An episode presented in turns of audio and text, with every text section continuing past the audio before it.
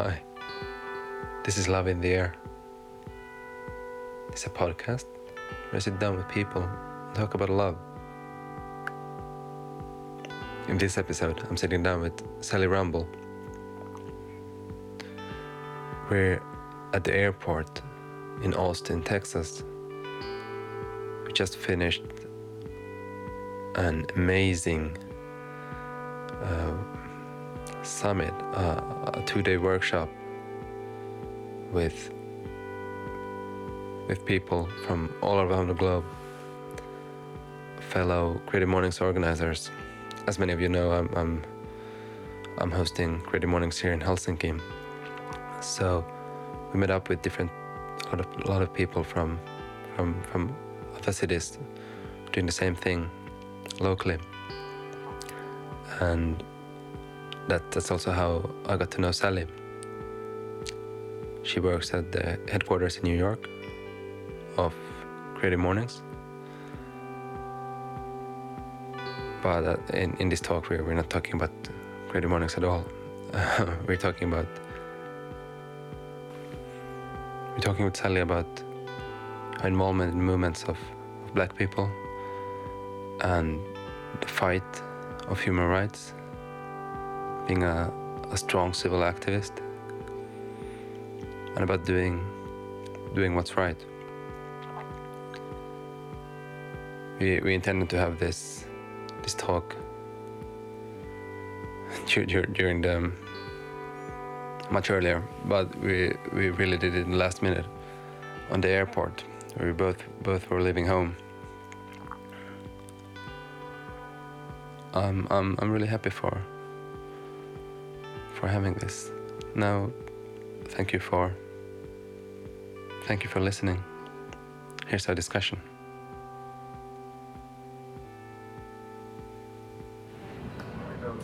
I love these machines. I have one too. Do you do Zoom? Do you do recordings? I do. What kind of stuff? I interview people who have been in prison before, or they know someone who's been in prison or is in prison. Tell me about it. Well, it was part of a project called Missing Family, which I'm still working on slowly, very slowly. And it focuses on people who know someone who is in prison or has been in prison in the US, because 30% of the population of the US, so that's over 100 million people, are affected by the criminal injustice system because they know someone. 30%. Yeah. So I interview these people and ask them about how their community is affected, how their lives are affected, how their families are affected by the prison industrial complex, and, you know, how it's changed their lives, and how it's affected their lives on a bigger scale, because I think it destroys communities. Are you writing text of that or? Yeah, and I started the project 2 years ago, and I was working with Brian Summers, who's the photographer for the We Love You project now, and he was taking photos of the people I was profiling in their homes. Really nice, beautiful, intimate photography, and I was recording the interviews and then transcribing them with the images on the web. So yeah. It's a website. Yeah, and what's the URL? It's on Exposure right now, okay. And it's hidden because I haven't finished all the stories. But I think I'm going to move it to the URL which I bought, which is called We Are Missing Family, because it really is about missing your loved ones, whether you're in prison or whether you know someone who's in prison. May I have your attention, please? Paging for Bill Patton. Bill Patton, please meet your party lower level by explaining in front of the visitors' information desk. Once again, Bill Patton, your parties are waiting for you lower level by explaining in front of the visitors' information desk. I think we just have to take breaks from. Yeah. We have announcements. You can edit it out. Yeah, maybe. Let's see how I do it. I like to make it, like, keep it authentic. Yeah. Yeah, that's cool too. Well, let's see how it goes. Okay. Let's see what comes up. But yeah, we're at the airport now. We met in Austin for Creative Morning Summit. Planning to do this for the whole week. Yeah, we finally got here. Talking about leaving things to the last minute. Hey, you never give up, right? No. That's not how we roll it. Nope.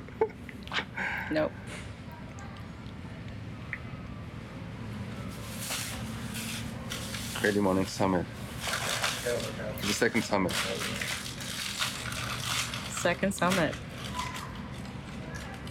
What do you think? I think lots of things. Yeah, I can imagine. It's like an endless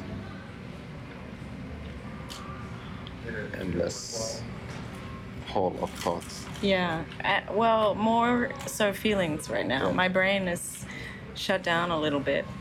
It's more feeling, and I'm really happy to say that it's a very open feeling. I actually just met someone who led a workshop, one of the workshops, okay. Katie Ford, for brunch earlier. It was one of your friends. I actually hadn't met her before. Okay. We contacted each other digitally. She was a former speaker for Austin. And we connected, about 6 months ago, longer, because we have many interests in common, and we finally set some time to have brunch. And when she arrived, it was really nice to finally meet each other in person, and we started, after the small talk, everything she started talking about, I started tearing up. And I had to say, excuse my emotions, I'm just very open right now. Like, all my chakras and my heart is very, very open. I'm not sad. It's just everything's really beautiful right now. Yeah. So, less thoughts, more feelings right now. I feel the same. We'll see what happens next week. Yeah. But now, kind of, me being at the airport, I also feel really happy about going home. Me too. Yeah. But everything, the fact that you can't be in all the places at the same time. But no. I'm so happy of the opportunity that I had of coming to the summit. And there's something we talked about with a lot of people, that we all have so many stories. Mm-hmm. And have so much in our baggage.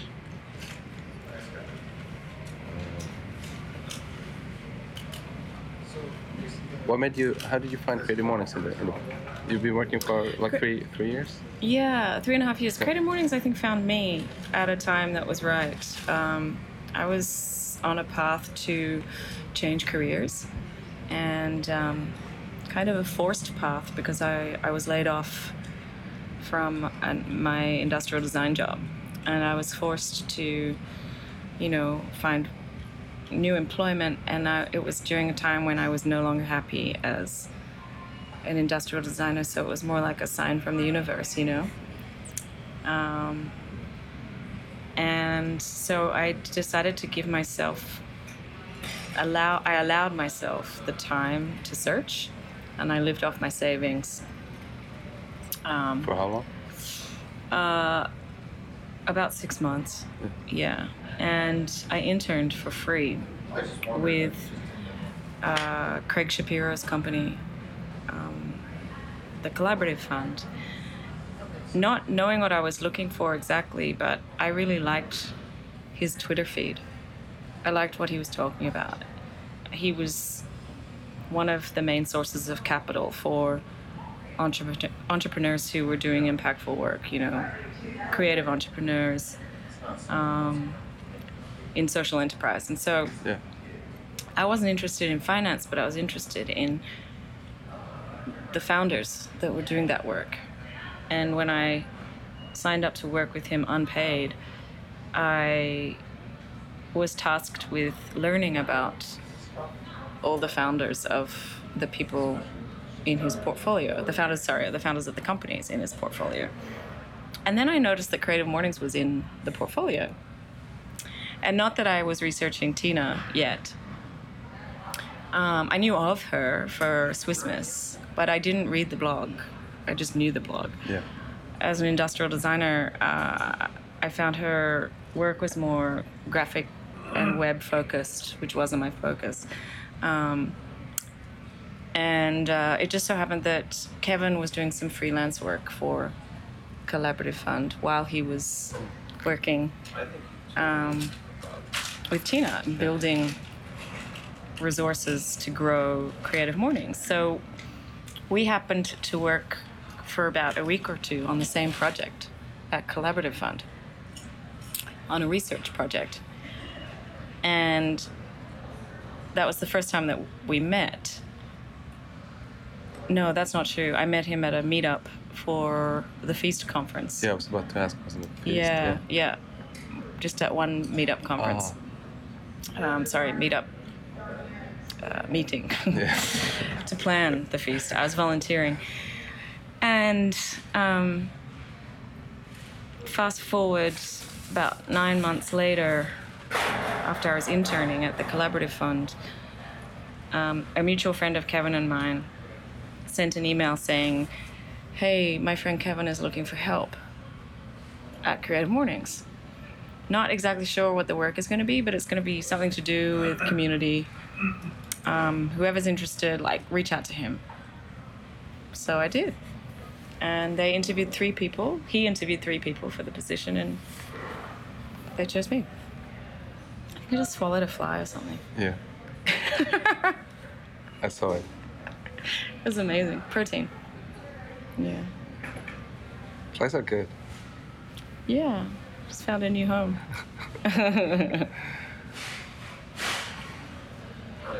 One thing that kind of following you and following your work, felt there was a lot of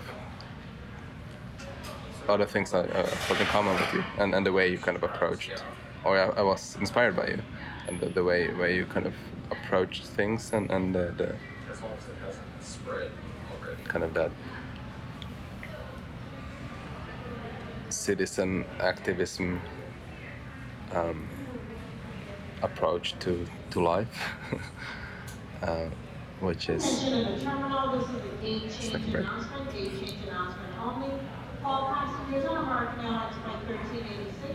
It's not us. No.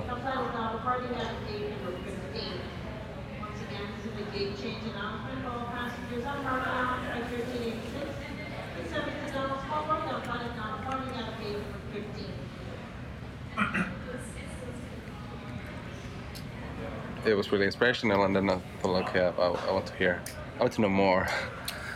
I want to know more about Sally, and what are the driving forces for, is it something you always have had in you? Is it something kind of your family background? Is it? Yeah. If I trace it back, it wasn't. It's always been there. Yes. Yeah. It's always been there. Where it comes from, I'm not sure. I can tell you that my mom was active during the draft when American U.S. men were being drafted to the Vietnam War. She grew up in Canada. She's originally German. She migrated to Canada after the Second World War, and, in her teens, she was helping male U.S. citizens cross the border to Canada, and just making sure that they had help finding housing and jobs, and for people who were avoiding, the conflict over there. Yeah. So. What do you remember of that? Were you? No. That was before I was born. Yeah. Okay. Yeah. No, of course. Yeah. I think that was. But it's something your mom spoke about, and. Yeah, she. I always knew growing up that she had this activist streak in her. She also challenged authority when it came to parking tickets and And she was good at it. You know, she was the kind of woman that would write 7 letters to you know, to not be bullied by a system, and in an attempt to avoid being bullied by a system. And so I grew up around that. My style is different, but... What is your style? Yeah, but I was always attracted to people who were doing the right thing in the world. And the right thing to me is usually people who stand up for justice, and especially when it comes to the oppression of black and brown people, or anyone who's not white male.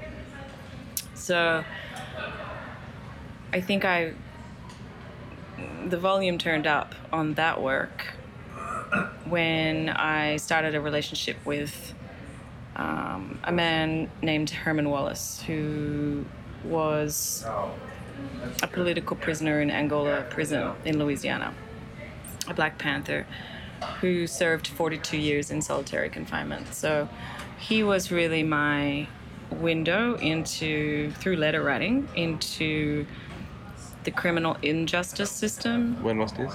In 2009. Yeah. And a few years prior to that, 2005, I moved to Fort Greene in Brooklyn, which was, I would say, majority black when I moved in, and now it's majority white. And I was living on a block where I was one of very few white people, and my roommate was black. And so that was my intro into the black community and culture, and I loved it. I loved everything about the community and the way that they accepted me. And I was so green, I really didn't know anything about how deep-seated, systematic and institutional racism is in the US. So I had to learn through them. And I just started reading books and taking myself to panels, and reading the autobiography of Malcolm X changed my life. You know, that really woke me up. And that was around that time I started writing to Herman. So it was difficult to reach, how did you make that initial contact? I actually was reading another book by Anita Roddick. It was pretty much about her life, the founder of The Body Shop. She was a real trailblazer for women in business, mm-hmm. and women and just a socially responsible business. And when I remember growing up and seeing The Body Shop in, you know, shopping malls, I always remember there was a layer of activism to her work. There was always like a petition to sign at the counter against animal testing and makeups and products and stuff, or some other humanitarian campaign. So when I was searching to do other work, when I wasn't satisfied with industrial design work anymore, I started reading her. I think it must have been right after I read Malcolm X. And upon completing the book, it was called Unbusiness as Usual. I wanted to know more about her, so I went to her website, and unfortunately she passed away 3 years before, in 2006. But her daughter kept up her website. Okay. And there was a banner in the margin of the page that said, "Free the Angola Three, 36 years in solitary confinement." And I was shocked at that. Like, you know, my heart stopped, and I thought they were talking about Africa, and then when I clicked on it, I found out that it was actually the Angola Three were 3 men who were in solitary confinement, incarcerated for, you know, over 100 years between them, in a maximum security prison in Louisiana, in the U.S., because their free-thinking minds were a threat. And so I kind of fell down the rabbit hole, and I learned as much as I could about their case. And the more I read, the more I needed to know more, you know? And that really became my window to like I said, the criminal injustice system, what happened to them.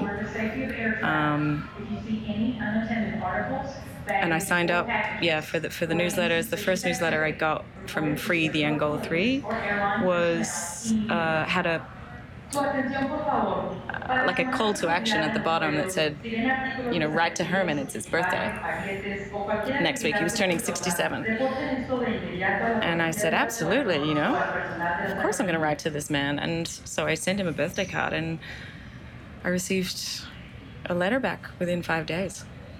So of him receiving mine. Yeah. And that was the beginning of 5 years of writing. And I tell people that I learned more from him through letters about freedom, equality, philosophy, and life than I think any Ivy League university could teach you. And I got it for the cost, the price of a 45-cent stamp back then. Yeah.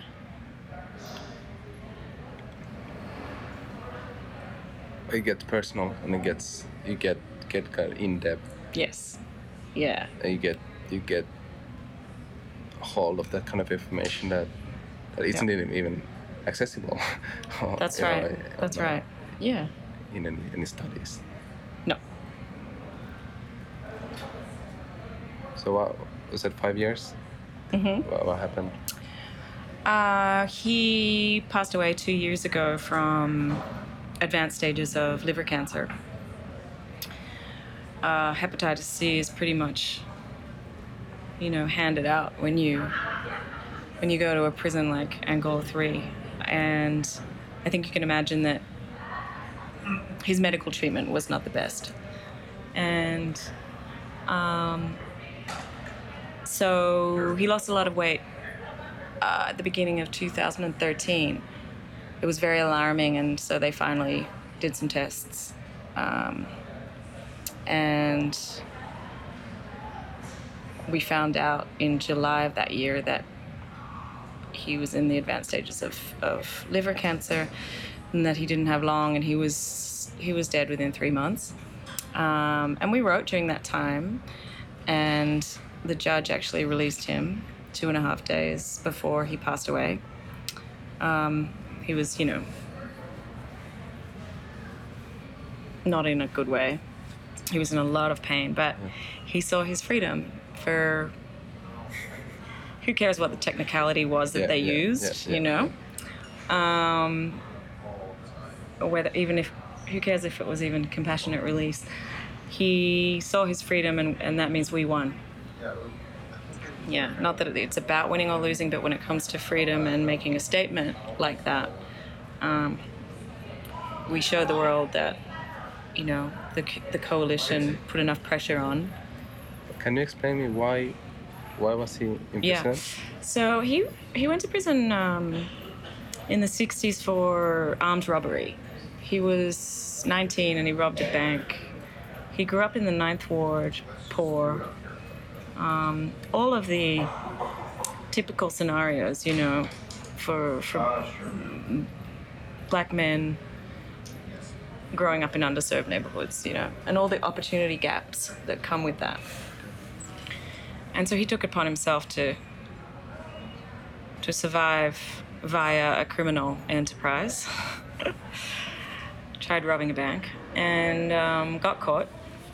And then, you know, he was woke back then, right? And noticed that it was during the civil rights movement in the late 60s, he noticed that outside the walls of the prison, progress was happening. Inside the walls, it was very segregated and very much business as usual. So the white inmates had more privileges, better food, you know, than the black inmates. And so Herman and another inmate, Albert Woodfox, got together, and when they learned about the Black Panthers that formed in 1966, and took it upon themselves to start a chapter of the Black Panther Party within Angola prison. Because part of the 10 steps of the Black Panther Party and their initiatives were things like bringing education, you know, to the Black community, health, fitness. Basic stuff. Yeah. Real community building. Yeah. And they knew that if they could empower their fellow inmates with knowledge and things like, you know, a regard for their health and their rights, that they could kind of, you know, infiltrate the system. And that's a major threat to a well-working system of oppression. So a few years went by, and in 1972, a guard was killed, was stabbed to death during a riot within Angola. Herman and Albert were not in the building, but they pinned the murder on them and two other men, on four men. No evidence, no, you know, circumstantial, no hard evidence to connect Herman and Albert, but it was really easy to send them to solitary after that. And that was in 72. Did they even have any, like, it's so damn crazy. Yeah, well, I mean, what they did was they forced someone to give a testimony, to lie during a testimonial, saying that, yeah, they saw both of them do it. Yeah. And then that guy got released early. That's how it works.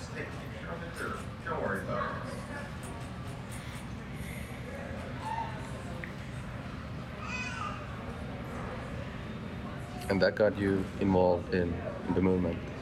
Yeah. So Herman was really good at really very gently encouraging me, nudging me to explore my activism. I didn't really realize it at the time, but now when I reread his letters... Like a mentor. Yeah, he would just encourage me to keep showing up to events where, you know, the right people were in the room to educate me. And I would say things like, you know, oh, I read this... I attended a service, a wake for Odetta, who was a musician during the civil rights movement.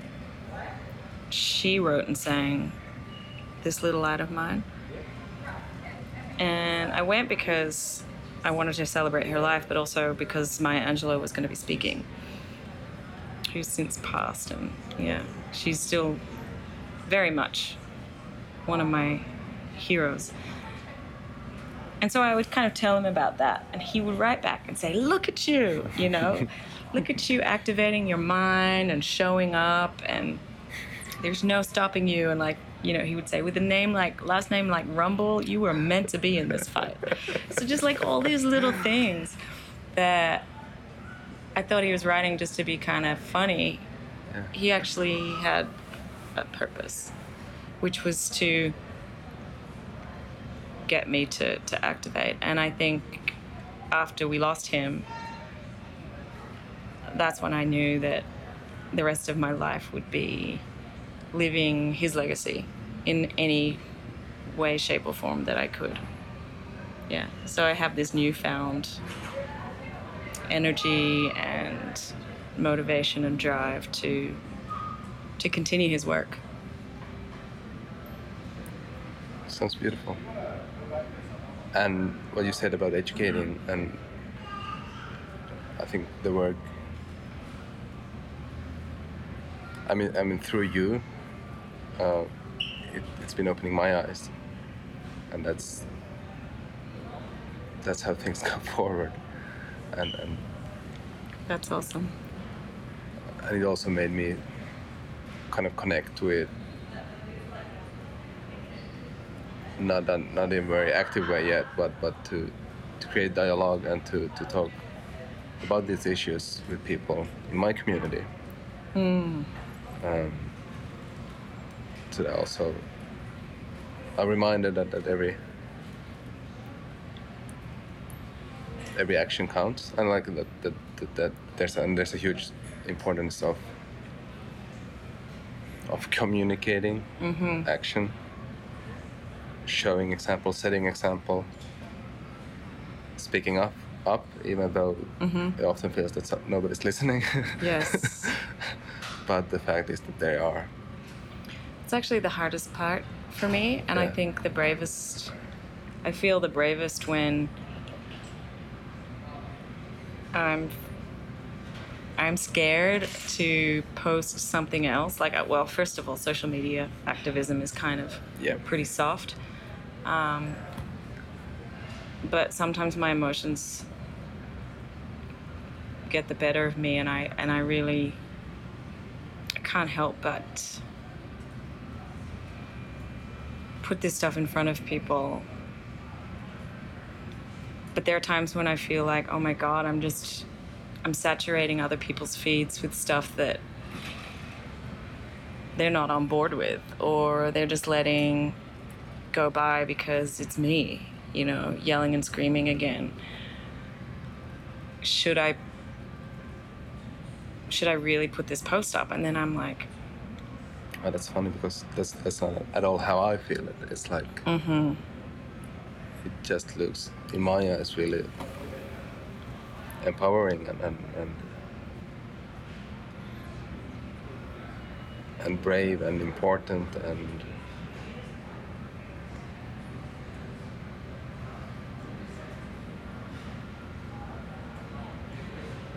But it's important to say it also, that like kind of show that there is these mixed feelings. Mm-hmm. And that... Yeah, I mean, because you often have to meet people where they are. Yeah. And I've spent the last 7 years thinking very hard about this and thinking about it daily, about oppression in America and racism and criminal justice, injustice system, criminal justice reform. I don't even like the word reform. It should be redesign. Yeah.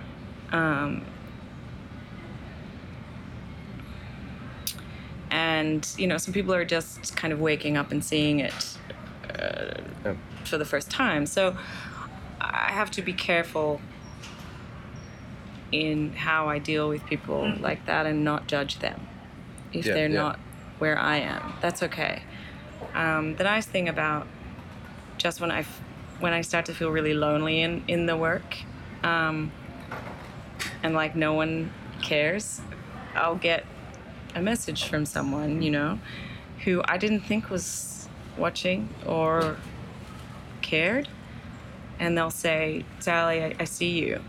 Thank you. You're educating me. What can I do? I feel helpless. Can you know, give me some tools so that I can make a difference like you are, you know? So it doesn't happen often, but it happens. Yeah, and it's so important to be seen. Mm-hmm.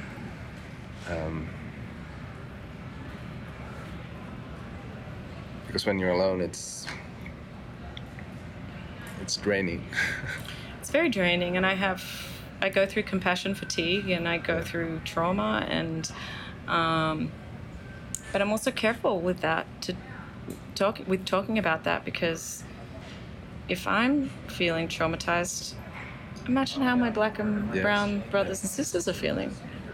I have the privilege of wearing this skin, and they don't. So I try not to be too public with that. I mean, I only did about 20 megabytes per second. But that said, I am someone who's connected to a lot of people who are doing really, really progressive work, and nobody looks like me in that movement. And if they do look like me, there's only very, very few. I can count on one hand. and no one is from another country. Yeah, you know, like a foreigner looking through this lens at the Black Lives Matter movement and wanting to put their all into the work. It's very difficult for people to understand, like, why are you here? So I know that people look at me confused and with a lack of trust, and that's fine. It's all part of the journey, and I'm slowly finding my place in it. Happy to hear. Yeah, I'm making mistakes along the way, for sure. Are there places where you're simply not welcome because of not being black, or like, in a way? In the movement? Yeah. I think I'm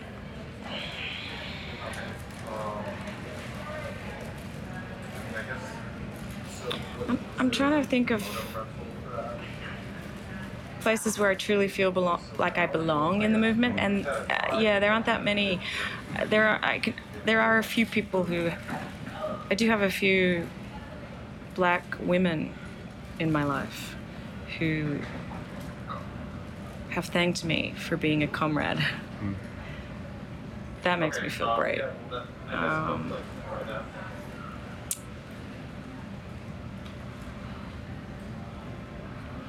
Yeah. That's something I notice I struggle with, like being a white Western male. Mm. Like,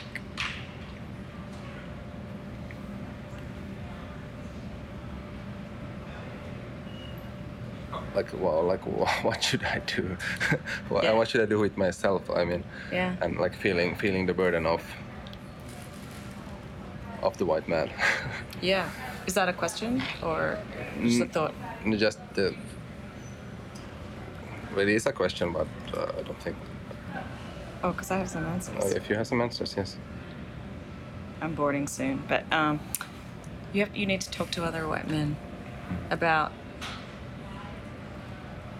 the burden that you feel, the level of consciousness that you feel. I'm on the right path. That's what I'm doing. Yes, you absolutely are. It's our job to wake other white people up. It's not fair to have that full-on black and brown people. It's not their job, it's ours. No, exactly. So that's some of the work that I'm doing. There's also work that you should do to extend your privilege to people who don't have it. So things like, for instance, in the States, in Brooklyn, I volunteer with Children of Promise. What is that? An organization for children who have one or both parents incarcerated. So, you know, they've lost their parents to the system, which makes them far more likely to end up in the system than children who don't have parents incarcerated in the system. So to volunteer time with organizations that are looking after children like this, and to mentor, you know, to pass on what you have access to that they might not. And that's one thing, I mean, I've talked a lot about impact and doing important things in your life, and that's something I thought about a lot, that having access and even being able to think that thought, that I have a choice of how I spend my days. Right. And I feel a huge, first I was like, at some point, like feeling, what's the word in English? Like ashamed of having all these possibilities. Yeah. But then I turned it to a gift. Yeah. and to something. Use it. Yeah, I feel a really strong responsibility. Yeah. And that there is, I am able to. Yeah. To sit down and meet people and to connect with people and to engage people. That's the work. And sometimes I'm thinking that that's not enough. Mm-hmm. But I've also come to learn that that's a hell of a lot. Yeah. And you always have to start with. There's always like everything big starts small and sure. And I have this used to saying that like small is big. Yeah. And trying to remember like even the big. And, I mean, that's something we experienced strongly also this week in the summit. It's all about personal connection and how you interact mm-hmm. with the people around you. Yeah. And to be clear, just because you're a white man doesn't mean that you have all the privilege in the world. Mm. There are lots of layers. It's not binary. It's not like one or the other. No. It's socioeconomic. It's gender. It's sexual orientation. It's able versus disabled. Like there are just so many layers to this. Yeah, it's super complex. Yeah. And it's a lot about seeing those layers. Yeah. And acknowledging those layers, which sometimes. Educating oneself and educating others. But sometimes when you see a new layer, like, whoa, I didn't really understand that this existed. And talking about layers is like now coming to the States, it made me understand a bit more of this kind of company structures and like how the TTIP and like where kind of learning about and seeing structures in place and seeing like okay this is where it's coming from and this is why it's so difficult to even think anything else. There are like structures that are so ingrained that it's like it's that's something. Think about a lot, like the, which is evident also in the movement now with Black Lives Matter. In a way, you have to be. The change is violent. Yes, it is. And I for a long thought that like breaking loose is violent. It's there's nothing. Giving birth is violent.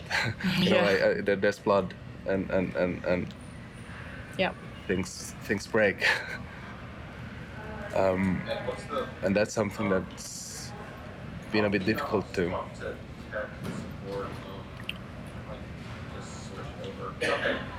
accept. Mm-hmm. And I'm thinking about the welfare system we have in Finland. And how well things are, and it's really painful to see that it's not sustainable, and it's all done where like that we're having things well means that other people are suffering, and the whole way that the world is constructed, the Western world is constructed is completely an unsustainable base. Mm-hmm. So the question is like, am I really ready to give away kind of everything I have to be able to build something that will work?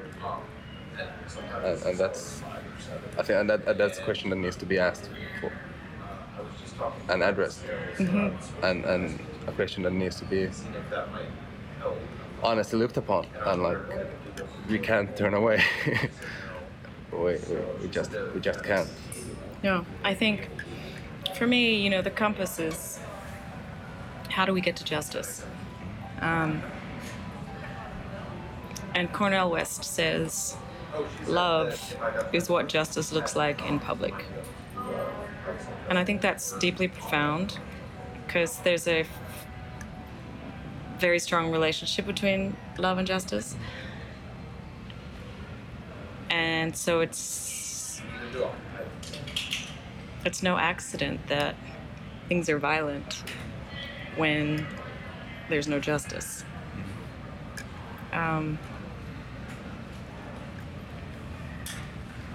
But to continue doing the work for me when I feel hopeless in it, when I feel like when I've had a traumatic week because there's been 2 murders in a row or 3.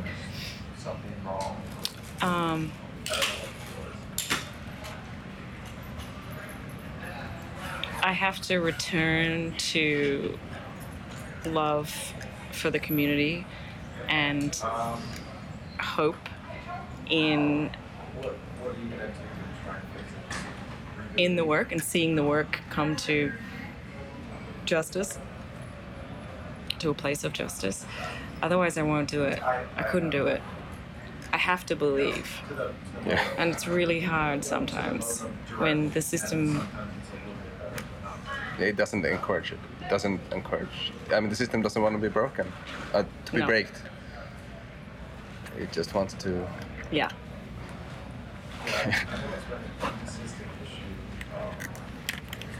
I think I have to board. Then we have to stop. Yeah. But the beauty with these talks are that it is what it is, and that's. It is. It is. Oh shit! Yeah, I'm boarding. Okay. But I'm sure I'm gonna keep doing this for a long while. So good. I'm so glad we got the chance to do it. So we'll probably do it again. The airport in Austin. Yeah. We will definitely do it again, and thank you for doing it. This is part of the work. Yeah, it is. It's bringing awareness. Yeah. Thank you. Thank you, of course. I really love where this podcast is taking me. Meeting with people, having these conversations. It's often like this. We just sit down and there's really no clear topic. I usually just said, I want to talk about love. And then it's interesting to see what comes out of it.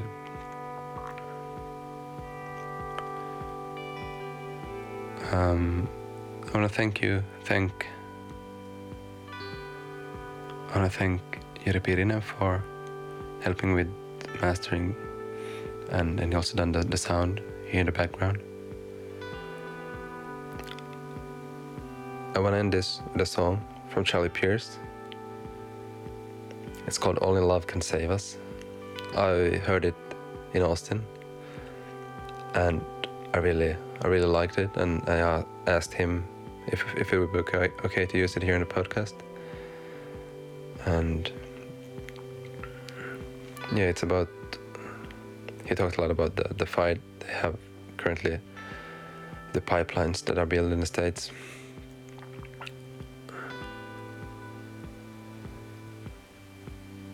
And here's the song. Thanks for listening.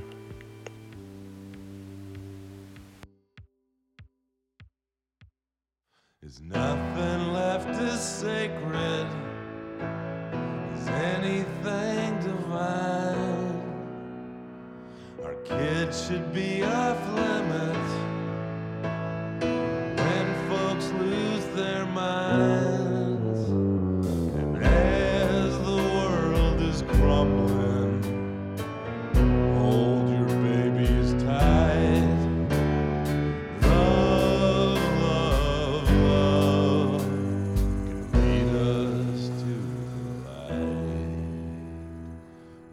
There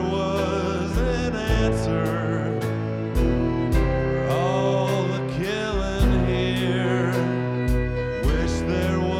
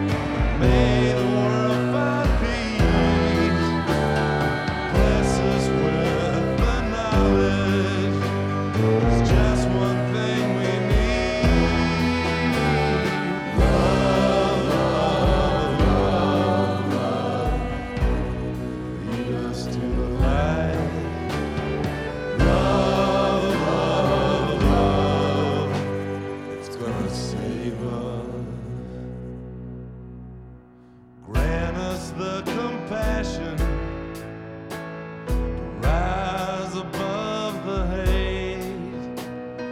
There is but one answer that can save.